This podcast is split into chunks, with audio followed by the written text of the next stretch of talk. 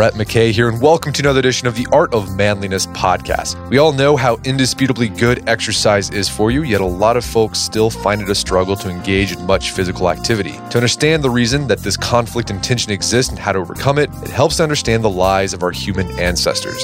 Though, not the way popular culture understands them, but the way someone who's actually studied them understands them. My guest today is such an expert guide. His name is Daniel Lieberman. He's a Harvard professor of human evolutionary biology and the author of the book Why Something We Never Evolved to Do is Healthy and Rewarding. Today on the show, Daniel shares what we can really learn from our ancestors as to our modern relationship with exercise while debunking some of the popular myths about our hunter gatherer history. We begin by talking about how very recent and actually quite weird the whole concept of exercise is. We then discuss the fact that our ancestors were not the natural super athletes we typically imagine, what their state of physicality was really like, and how understanding their lifestyle can help us understand the competing interest going on in our own minds and bodies that can leave us feeling ambivalent about getting up and moving around. We then discuss if, as it's been said, sitting is the new smoking and the less and more healthy ways to sit. Daniel unpacks whether we're evolved for running, how our ancestors' strength compares to our own, and whether or not exercise actually helps us lose weight. And we end our conversation with how this background on the past can help us in the present by showing us the two factors that are critical in helping us moderns make exercise a regular habit. After the show is over, check out our show notes at aom.is slash exercised.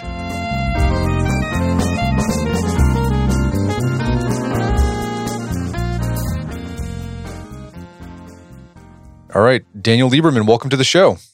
Thank you so much. So, you are a Harvard professor, professor of biological anthropology. You've studied the evolution of physical activity in humans all your career. And you yourself are someone who's a marathoner. You're into fitness.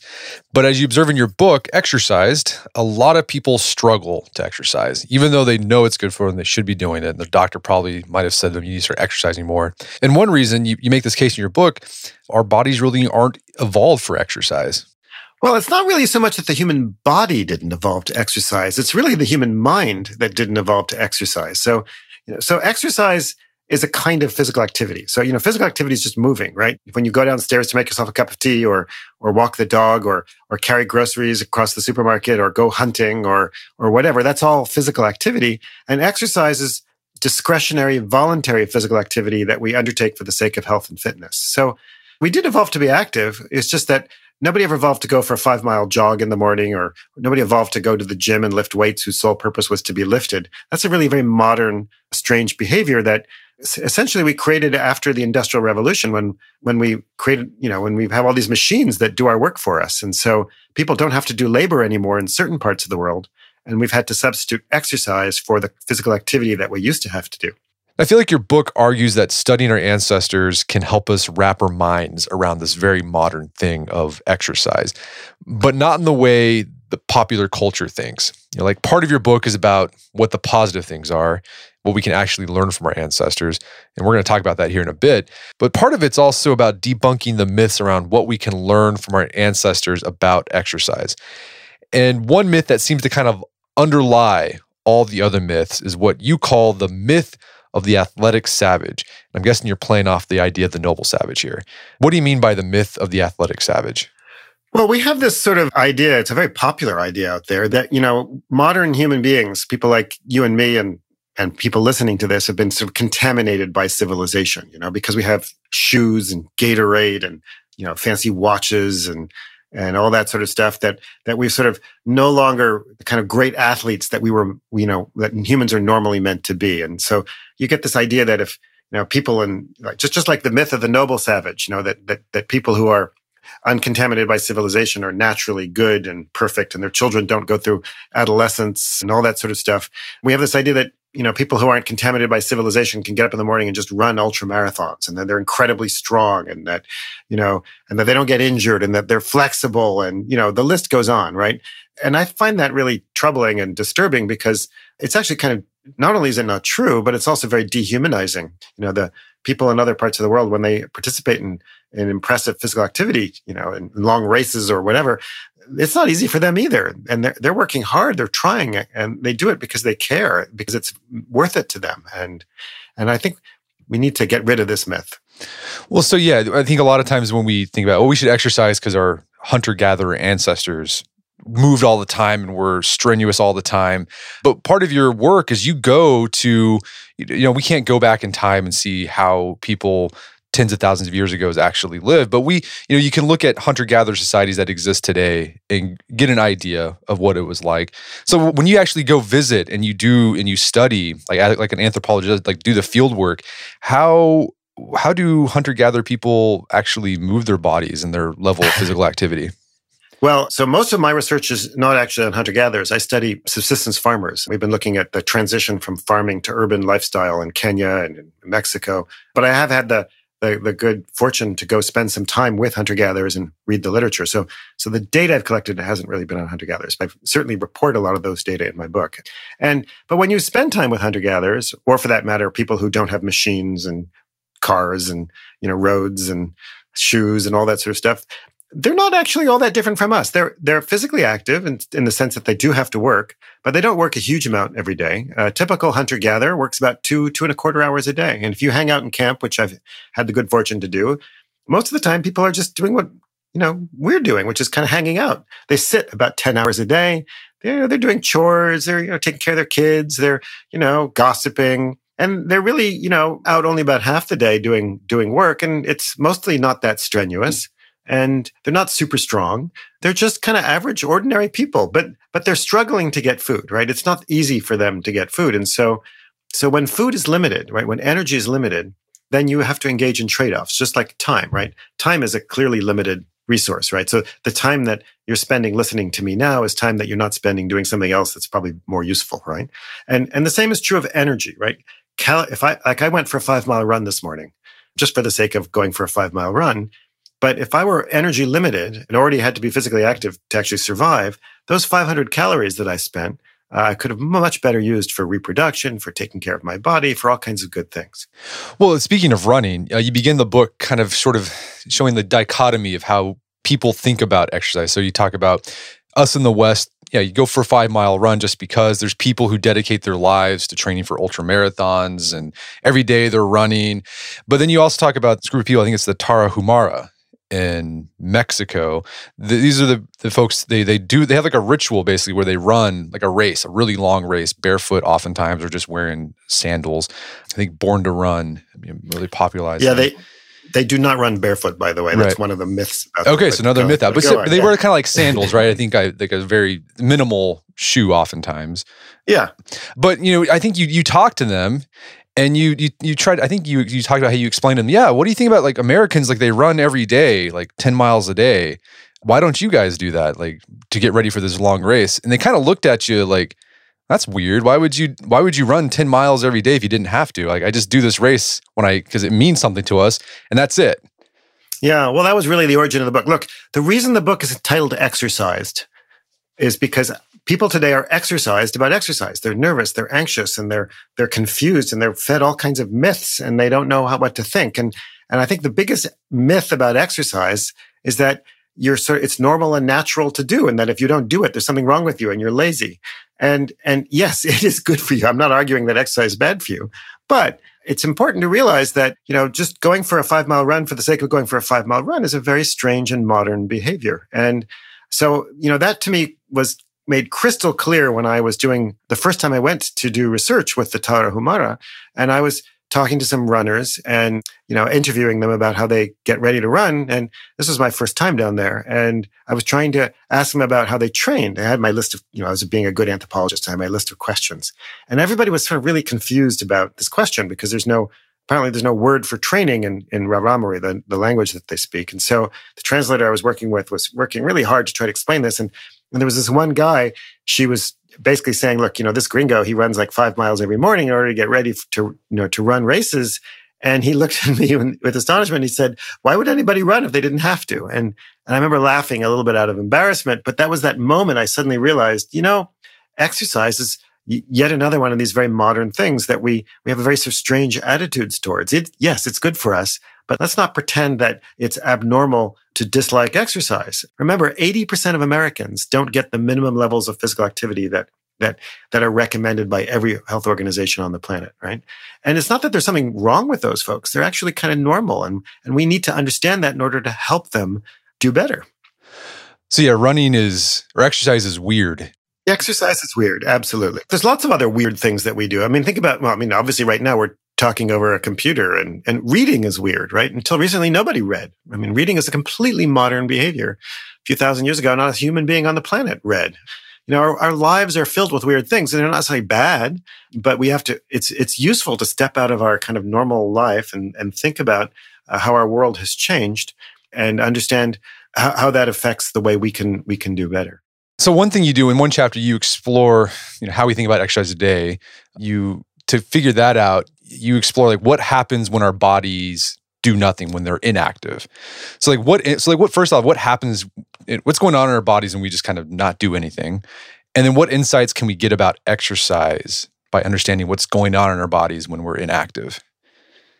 Well, that's a huge question, but I'll try to, I'll try to kind of nail it to the, you know, focus on the key issues. The first is when we're doing nothing, we're just sitting around on a couch or, you know, just hanging out our bodies are actually doing a lot, right? Two thirds of the metabolic energy, the energy that you spend every day are just taking care of the basic functions of your body, right? So during rest, your body's actually spending a lot of calories, taking care of your brain and, you know, regenerating all the cells and throughout your body and, you know, keeping you healthy and fighting disease. And, you know, the list is very, very long. You spend about typical human male spends probably about 16, 1700 calories a day just, just existing, right?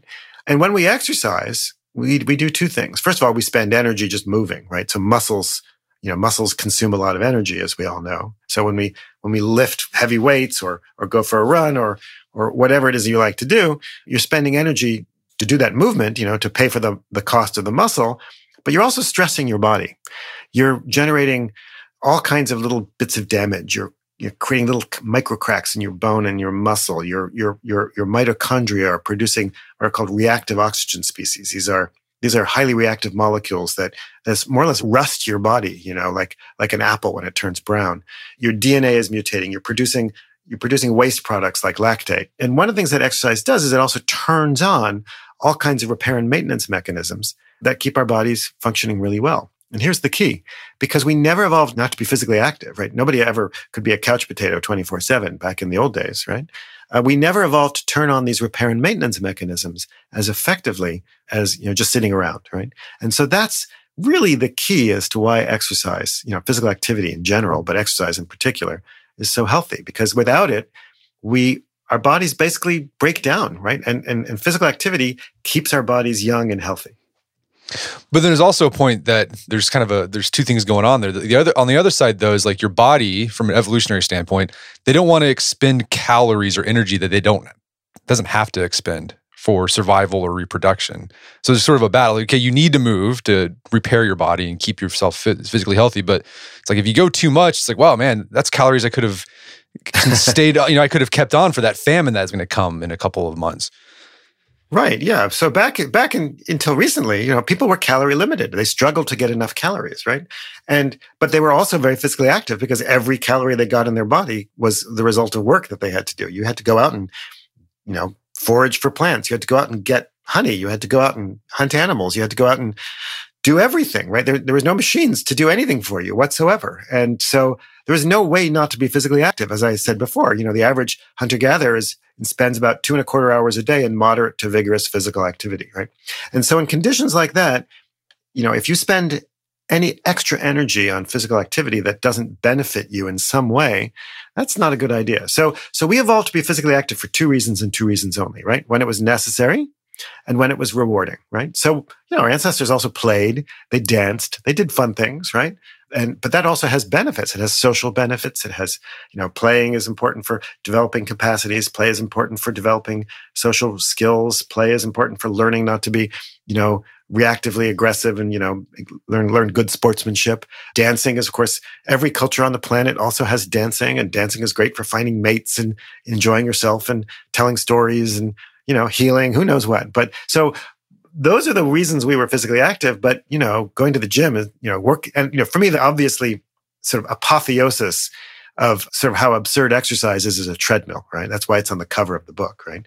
Because, you know, a treadmill, you think about it, you pay a lot of money to either to go to a gym or buy one yourself to work on a machine that gets you absolutely nowhere. Gets, you know, it's, you know, it's good for you, but it's a very, very strange thing. Imagine trying to explain that to your, you know, great, great, great, great, great, great grandparents.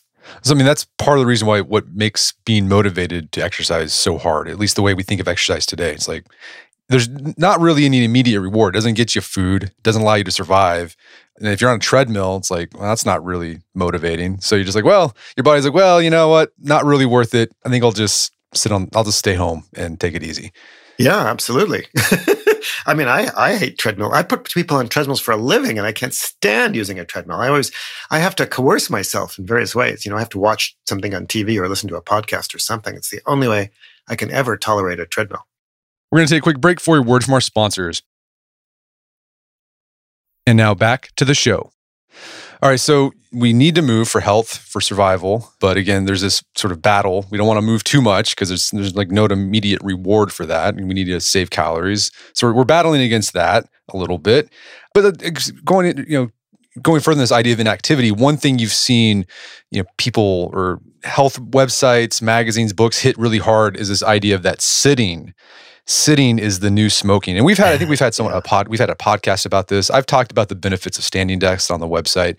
And so when I read, I read this, like, well, is, is sitting really the new smoking? What does the research say about that? Yeah. So I think sitting is a is like a perfect example of how we make people exercised about about exercise and health and bodies, etc. Right?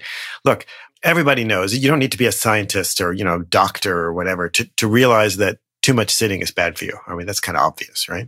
But what we've done is, you know, to, to exercise people about it, right? We've now claimed that sitting is the new smoking and that your chair is out to kill you. I mean, and you don't, I mean, if I were just an average, ordinary person hearing somebody tell me that sitting is like, like a cigarette, I would get suspicious, right? Because it's obviously, you know, a, a cigarette is a, is a form of toxin, you know, it's, it's poison that you're ingesting into your body. And how can something as normal and and basic as sitting be that bad for you, right? And I think if you look more carefully at the data, it turns out that yes, if you sit too much, that's a problem. But but it's actually mostly leisure time sitting, which is associated with negative health outcomes. So people who work, you know, at a job and are sitting at their desk, you know, much of the day, they're doing fine if they're still exercising and walking to work and you know doing all those other sorts of things the folks who are really in trouble are the ones who you know sit at their desk all day and then when they and then also they're sitting in their car to get to work and then they're sitting in their car to get home and then they're sitting all evening long and and basically they're never doing any physical activity so that's that's one issue we we, we shouldn't demonize sitting secondly it turns out that sitting is completely normal. I mean, you know, my dog spends the day sitting all over the house. Hunter gatherers sit 10 hours a day. So let's not pretend sitting is something abnormal and modern. And then third, it turns out that there are healthier and less healthy ways to sit. So many studies show that what really matters is how long you sit for, what's called active sitting. So you and I might both sit 10 hours a day, but if I get up every 10 minutes and you get up only every 40 minutes, my health outcome is going to be much, much better than yours. And that's because you're turning on, when you turn on muscles, even, even just a little bit, it's like turning on your car. You're turning on all kinds of and you're turning on the engine, you're you're using up some fats and and sugars in your bloodstream, you're turning on all kinds of genes. It's you know, it's really healthy. Or if you like sitting in a chair that requires you to use some muscles, like right now, um, I'm sitting at the edge of my chair. I, I, have a standing desk, and I often stand up, but but but I'm not using a backrest, right? And so I'm having to use back muscles to kind of stabilize my upper body. And again, that's using a little bit of energy. It's not a lot of energy, but it's still kind of healthier than the kind of more passive sitting uh, that people do. So let's not tell people that sitting is the new smoking. Let's help people get the correct information about how to sit a little bit more healthily and uh, and stop scaring them. Well, and you what I love about this chapter too is you explore. Okay, if you're inactive or you sit for that like a long period of time, that leisure sitting, you you get into the research like what's going on, like why is it bad for your body, and basically it's your your body. Uh, there's just like a low grade inflammation going on when you're inactive for long periods of time, and that can cause all sorts of problems. Correct, exactly. So so so sitting can be pro-inflammatory for two reasons. The first is that you can add fat. So if you're sitting all day long and you're not getting any exercise, any excess energy you're taking in, well, your body will store its fat, and that fat can cause this kind of low-grade inflammation. You're basically your body is starting to attack yourself. And then the other reason is that if you're not being physically active and you're not using your muscles, turns out your muscles are the major tissues, right? The major tissues that actually produce molecules that turn down inflammation. They're called myokines. And, and so, you know, you have a lot more muscle than white blood cells, which are also regulating inflammation. So when you're active, you're, you're not only preventing yourself from storing up excess fat, which promotes inflammation, you're also turning on your muscles, which then turn down inflammation. So, so sitting a lot and being physically inactive is kind of a double whammy in that regard. But, but here's the good news. You don't need a huge amount of physical activity to get those benefits. You know, it's not like you have to, you know, run a marathon or, or go to the gym and lift, you know, ridiculous amounts of weight, and do CrossFit workouts. I mean, there's nothing wrong with any of that sort of stuff, but, but you don't need that to get the benefits. All right. So don't don't beat yourself about sitting down. Most of humans around the world, even hunter gatherers, they spend a lot of time sitting. They just are a little bit more active when they sit. Yeah, yeah. It's it's not really very complicated. Well, here's a question. So I've got like that feature on my iWatch where it like tell reminds me to stand. Am I exercising myself? like am I being exercised by sitting by having that feature? Or is that do you think that be is that helpful? No, it's cool. It's fine. I mean, look, uh, whatever makes you happy, right? I mean, there's lots of ways to use technology. I mean, I'm not opposed to technology, and just because it's new doesn't mean it's bad. Yeah, I mean, you know, I, I try to find ways to force myself to get up every once in a while too. I don't have an iWatch, but I, you know, I I intentionally have a coffee mug that gets cold, right? So I go and you know warm it up again and things like that. Or my dog comes and bothers me on a regular basis, and I have to scritch her. And you know, I'm constantly trying to get up. I'm a fidgeter too, so that helps me. But you know, whatever works for you is fine. There's no you know, we shouldn't be, you know, let a thousand different ways of, you know, interrupting your sitting bloom, whatever works for you. Well, another idea you explore in the book is how you know, there's this idea that humans were evolved for endurance activities. Yeah, and you know they'll point to you know persistent hunters. I'm, i think people have seen that YouTube video of I think it's in Africa. These guys who just chase this gazelle or this antelope for miles until it just passes out and dies, and then they they do it like well yeah if, if, humans evolved to do that well then maybe we should run ultra marathons is the, the conclusion. Well can you talk a little bit about what we know about humans and endurance activities? And is it should we make that I, imagine the answer is no but should we make that jump from well we did we're really good at persistent hunting so maybe we should also run ultra marathons? Well, I'm partly to, res- to blame for this this idea, right? Because uh, the research that I've done for many years has been on the evolution of hunting, and, and we were the you know my colleague Dennis Bramble and I published that paper in, in Nature in 2004. It was entitled Born to Run. That kind of got a lot of this started, right? And I do believe there's no question that humans evolved to run long distances, and we evolved that around 2 million years ago in order to become scavengers and hunters. It's really important for us. And, and we have all kinds of adaptations in our bodies, literally from our heads to our toes, that make us exceptional at long distance running.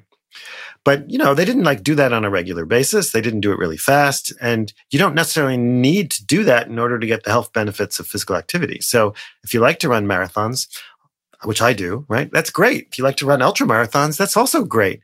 But we have this idea that just because our ancestors did those kinds of runs that you know that's something that we necessarily have to do and and, and that's certainly not the case it's it's something that's built into us and, and endurance is definitely important for human health i mean if you look at every sort of study of the effects of physical activity on health, there's no question that that cardio, you know, that endurance physical activity is sort of the bedrock of every major program, right? And it's really good for you in a, a, thousand ways. It's good for your brain. It's good for your metabolism. It's good for your your cardiovascular system. On and on and on. In fact, and in fact, we've published studies which show that you know even if you do a lot of weight training, it's the absence of cardio that can can result in some degree of of, of health risk. So so everybody should do some cardio. But you don't need to do an enormous amount of cardio to get the benefits. But on the other hand, if you if you like doing ultra marathons or marathons, that's also fine too. And people are always worrying about it if you can exercise too much. Really, there's there's very little evidence that you can exercise too much. Of course, there are very few people who actually get out there in terms of that that those distances, and so there's not a lot of information really. Well, could we backtrack a little bit, like talk about the adaptations that make us great endurance athletes. I put that in oh, quotation gosh. marks. So like, so yeah, like sweating. Sweating hours, is yeah. one, right? So like humans can sweat. Most animals can't sweat. What else has made us good? At So at- we have thermoregulatory adaptations. We have metabolic adaptations. We have genes that help us, you know, have higher aerobic capacity. Um, in terms of musculoskeletal adaptations, we have springs in our feet. We have long Achilles tendons. We have short toes. The gluteus maximus, which you know most of us are sitting on, right? That's a muscle that's enlarged in order to make us really good at running. We have specialized stabilizers in our head, our arms. When we pump our arms, we have abilities to actually use our arms to balance our head to keep our heads from bouncing so much. We have a ton of features in our bodies that make us really, really good at long distance running. And that we can see many of these evolved around 2 million years ago and have been important parts of our evolutionary history until recently. Pretty much, you know, running was something that everybody had to do. You couldn't be a hunter back in the old days unless you could run. And hunting was a very important part of our evolutionary history. But we live in a world today where we don't have to do that anymore. And, and a lot of people have lost the skill of running very well. And it's, which is too bad because I think it's, it's the most fundamental, basic kind of vigorous physical activity. But yeah, so it's, it's, it's certainly part of who we are. In part of your research, you, you raced a horse in a long distance, or a bunch of horses in a long distance. yeah, race. that wasn't so much for research. That was kind of put my money where my, my mouth was, because you know I've been writing about persistence hunting, and and you know I'm not going to, you know, try to run a kudu down in the Kalahari. Uh, that's actually illegal. So I thought what I would do is uh, try to join one of these man against horse races. So I ran one in uh, in Prescott, Arizona, a few years ago, and I had a blast. It was a lot of fun. And you beat some horses. Yeah, I was actually yeah. not too bad. I mean, look, yeah. I'm a middle aged professor. I'm not a super fast runner by any stretch of the imagination. And there were, I think, 40, 41 runners and 53 horses, I think, that year. I can't remember the exact numbers. And I beat all but 13 of the horses. So I beat like 40 horses. And, and the horses, by the way, get a veterinary checkup, which the, which is subtracted from their time, which the runners don't get. So, uh, so, uh, you know, we, we had a kind of a, horses had like a handicap. So another idea that is out there because of this athletic savage myth is that hunter gatherer ancestors, are caveman ancestors, whatever you want to say, were, they were a lot stronger than we are today. yeah. Uh, what has your research found about that? Well, they're not.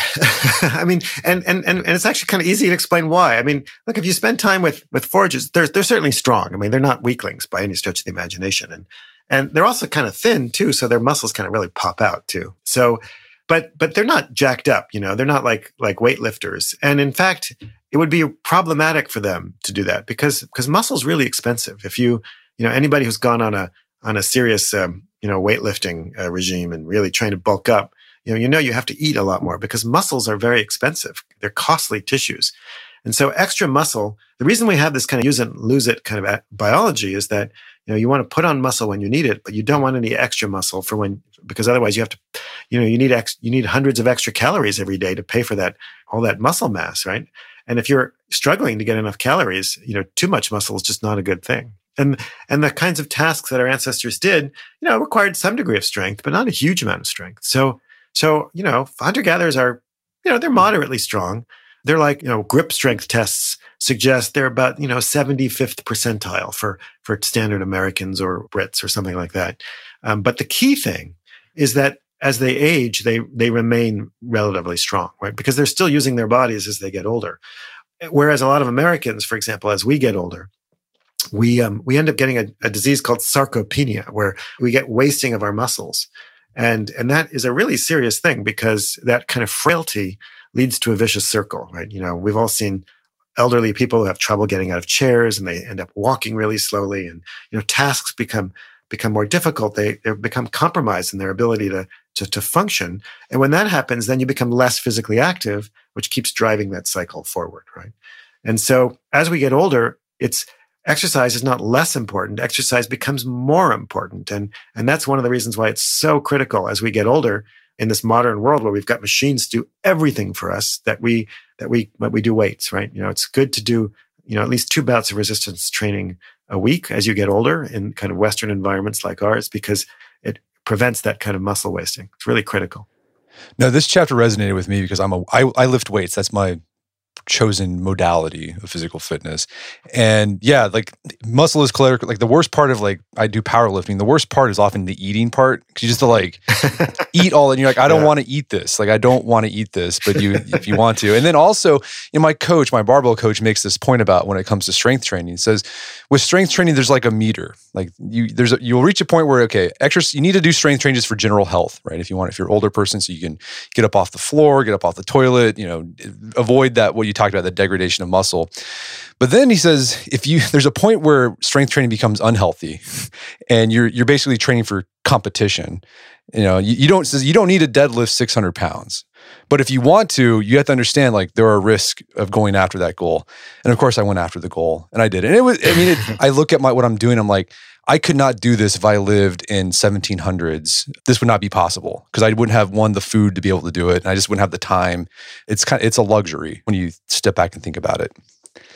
Yeah, absolutely. Yeah. And, you know, it's as, it's as strange as, you know, my running five miles this morning for no reason at all, right? Except my running five miles this morning was probably a little bit on the healthier side than you're trying to deadlift. I don't know how many hundred pounds. 600 pounds. But, uh, does yeah, that's uh, that's impressive. Yeah, not, not, not not something I ever want to do. I, yeah, I have to say I struggle to do weights. Uh, but okay, but the idea though, you, we do need strength training because especially when, as you get older, because you want to avoid that uh, muscle degradation. It's critical. Yeah, yeah we all need to be like Ruth Bader Ginsburg. And and the good news is really cool evidence is that as you get older, right? You know, you're it's it's it's inevitable that you won't stay as strong. But it's there are studies showing like an 80 year old people, 90 year old people, when they do strength training, they still get the benefits, right? They're, they can still put on muscle. You know, you can't put on as much muscle in your 80s as you can in your 20s, but you can you can still recruit, you know, the the stem cells to uh, add muscle mass. So there's it's never too late to to try to do this. Let's talk about this other idea that you explore in the book that was, was interesting. So we got two i think people have heard two conflicting messages about exercising from the popular health press one is you need exercise to lose weight because it burns calories. But then they also see research saying, well, actually, no, exercise doesn't do much for weight loss. It's all diet. And so they're like, what do I what do I do? Like, should I exercise? So which one is it? Yeah, that's a that's a perfect example of how exercise we are about exercise and how we get fed these little kind of sound bites. You know, this one study comes out and this other study comes out. People just get whiplash and they get confused and they have no idea how to con- uh, interpret what's going on. And so, and weight loss is nothing. Nothing seems to top weight loss in terms of this regard. So, so it is true. If you're trying to lose weight, you are way better off dieting than exercising because you know, if, like, like for example, I went for a five mile run this morning. I burned 500 calories but if I had just basically, you know, not eaten a few slices of bacon, I could easily have not had those 500 calories, right? So it's just way easier to go into what we call negative energy balance through dieting than exercise. So that's kind of where a lot of the don't bother exercising to lose weight idea comes. The other, of course, the issue is that uh, when you exercise, you get hungry, and so you make up some of those those calories that you you otherwise um, spent, which is also true. But it turns out that um, a lot of the, the, experiments that have been done have been done on really kind of modest levels of exercise. Remember, the, the kind of minimum that everybody recommends is 150 minutes a week. That's what the World Health Organization says every human being should do. So a lot of the studies look at just 150 minutes a week of, of sort of moderate physical activity. That's like 21 minutes a day of going for a brisk walk, right? Which burns like, you know, it burns like like 50 calories. It's not a lot of a lot of energy, right? And so surprise, surprise, people who do that kind of very short, you know, those modest levels of physical activity, which is good for them. They're not losing weight or they're not losing very much weight. But but studies that look at more exercise uh, do find that it actually is effective for losing weight. And even more importantly, but you're not going to lose a lot of it, you know, or, or really rapidly. So if you're really trying to lose a lot of pounds, you know, exercise is just not going to do for it. But you, but you can lose weight slowly and gradually by exercising. But more importantly, exercise has been shown, physical activity has been shown to help us prevent weight gain or weight regain. So a lot of people on diets, they lose the weight and then it comes crashing back again after the diet is over, right? But physical activity has been shown to help us not gain weight in the first place, but also to help not regain weight once you've lost it. And there are lots of studies. A, a good one, one I cite in the book, for example, is one that was done here in Boston on, on policemen. So they had a bunch of policemen who were, you know, overweight and they had had them go on a serious diet and some went on a diet and exercise and some just died alone. And then after that they all lost you know tons of weight. They all lost a lot of pounds. I can't remember exactly. And then after the diet was over the ones who continued to exercise kept the weight off and the ones who didn't continue to exercise just they went right back up to their original weight. And that's one of just many many many studies. So so you know let's not exaggerate the benefits of exercise for weight loss but let's also not completely discount them. And i think it pretty much everybody kind of knows that intuitively too. Right. I think so too. So, I mean, I think what you're trying to do in this book, and you kind of in this in your book talking about this, is that you get going. You don't want people to be exercised or like frustrated or whatever about exercise. And we saw like a lot of these myths that we have about exercise in the popular culture. You know, our hunter gatherer ancestors, like they they ran all the time. Yeah, they sometimes they ran long distance, but most of the time they sat around just like us. Sitting isn't bad for you. Don't feel bad about that. You know, endurance. Yes, we evolved to run long distance, but doesn't doesn't necessarily mean you have to do that. But I think you, you what your I think your goal here is you want people to not feel frustrated or flush about exercise, and you know that exercise is good for them. You want people to exercise, but like just don't beat yourself up about what type of exercise or how much you do. Yeah, I mean, look, I mean, the way in the modern world, what we've done with exercise, we've, we've, we've done with exercise what we've done with so many other things. We've commodified it, we've industrialized it, we've commercialized it, we've medicalized it, right? We prescribe it.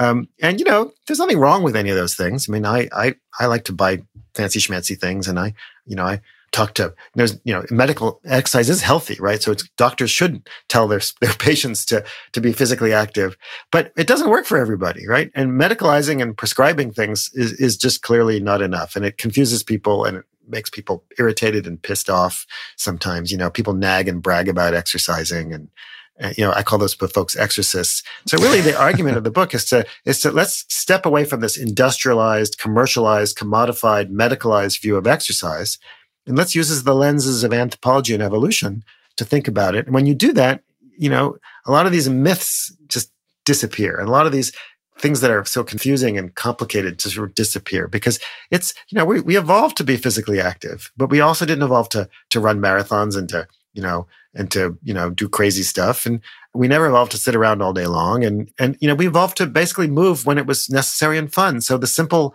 the simple solution is to, is to make moving necessary and fun in this strange world we live in where we now we have to choose to be physically active instead of have to be physically active and and we just made it needlessly you know confusing and complicated yeah i think that's the biggest takeaway that we can learn from our ancestors if we want to start exercising regularly we just got to figure out how to make exercise necessary and fun and with the fun part, we've had a, a, a, psychologist on the podcast talking about that. And she just says, yeah, do something that you enjoy.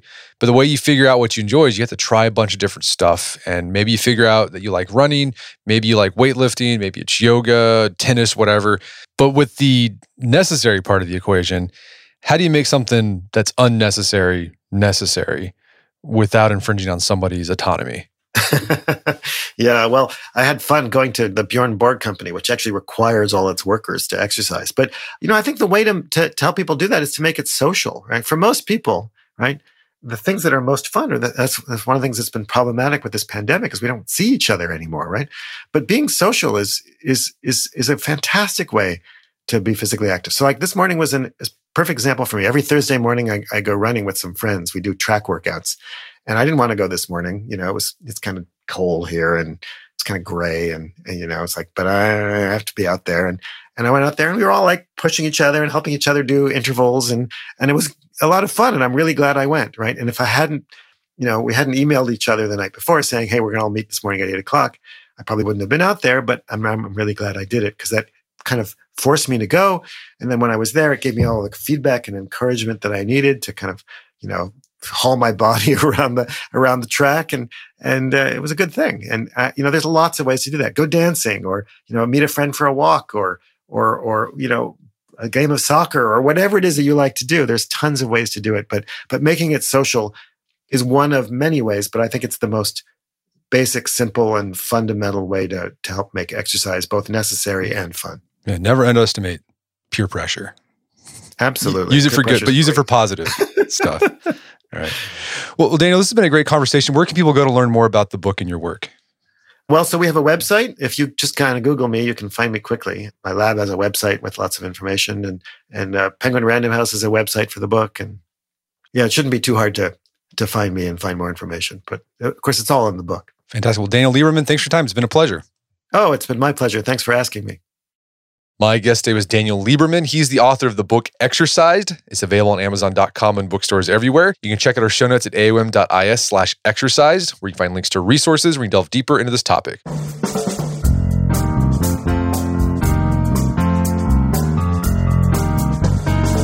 Well, that wraps up another edition of the AOM podcast. Check out our website at artofmanliness.com where you can find our podcast archives as well as thousands of articles written over the years. And if you'd like to enjoy ad-free episodes of the AOM podcast, you can do so on Stitcher Premium. Head over to stitcherpremium.com, sign up, use code manliness at checkout for a free month trial. Once you're signed up, download the Stitcher app on Android and iOS, and you can start enjoying ad-free episodes of the AOM podcast. And if you haven't done so already, I'd appreciate if you take one minute to give us a review on Apple Podcasts or Stitcher. It helps out a lot. And if you've done that already, thank you. Please consider sharing the show with a friend or family member who you think we get something out of it. As always, thank you for the continued support. Until next time, it's Brett McKay reminding you not only to listen to the AOM podcast, but put what you've heard into action.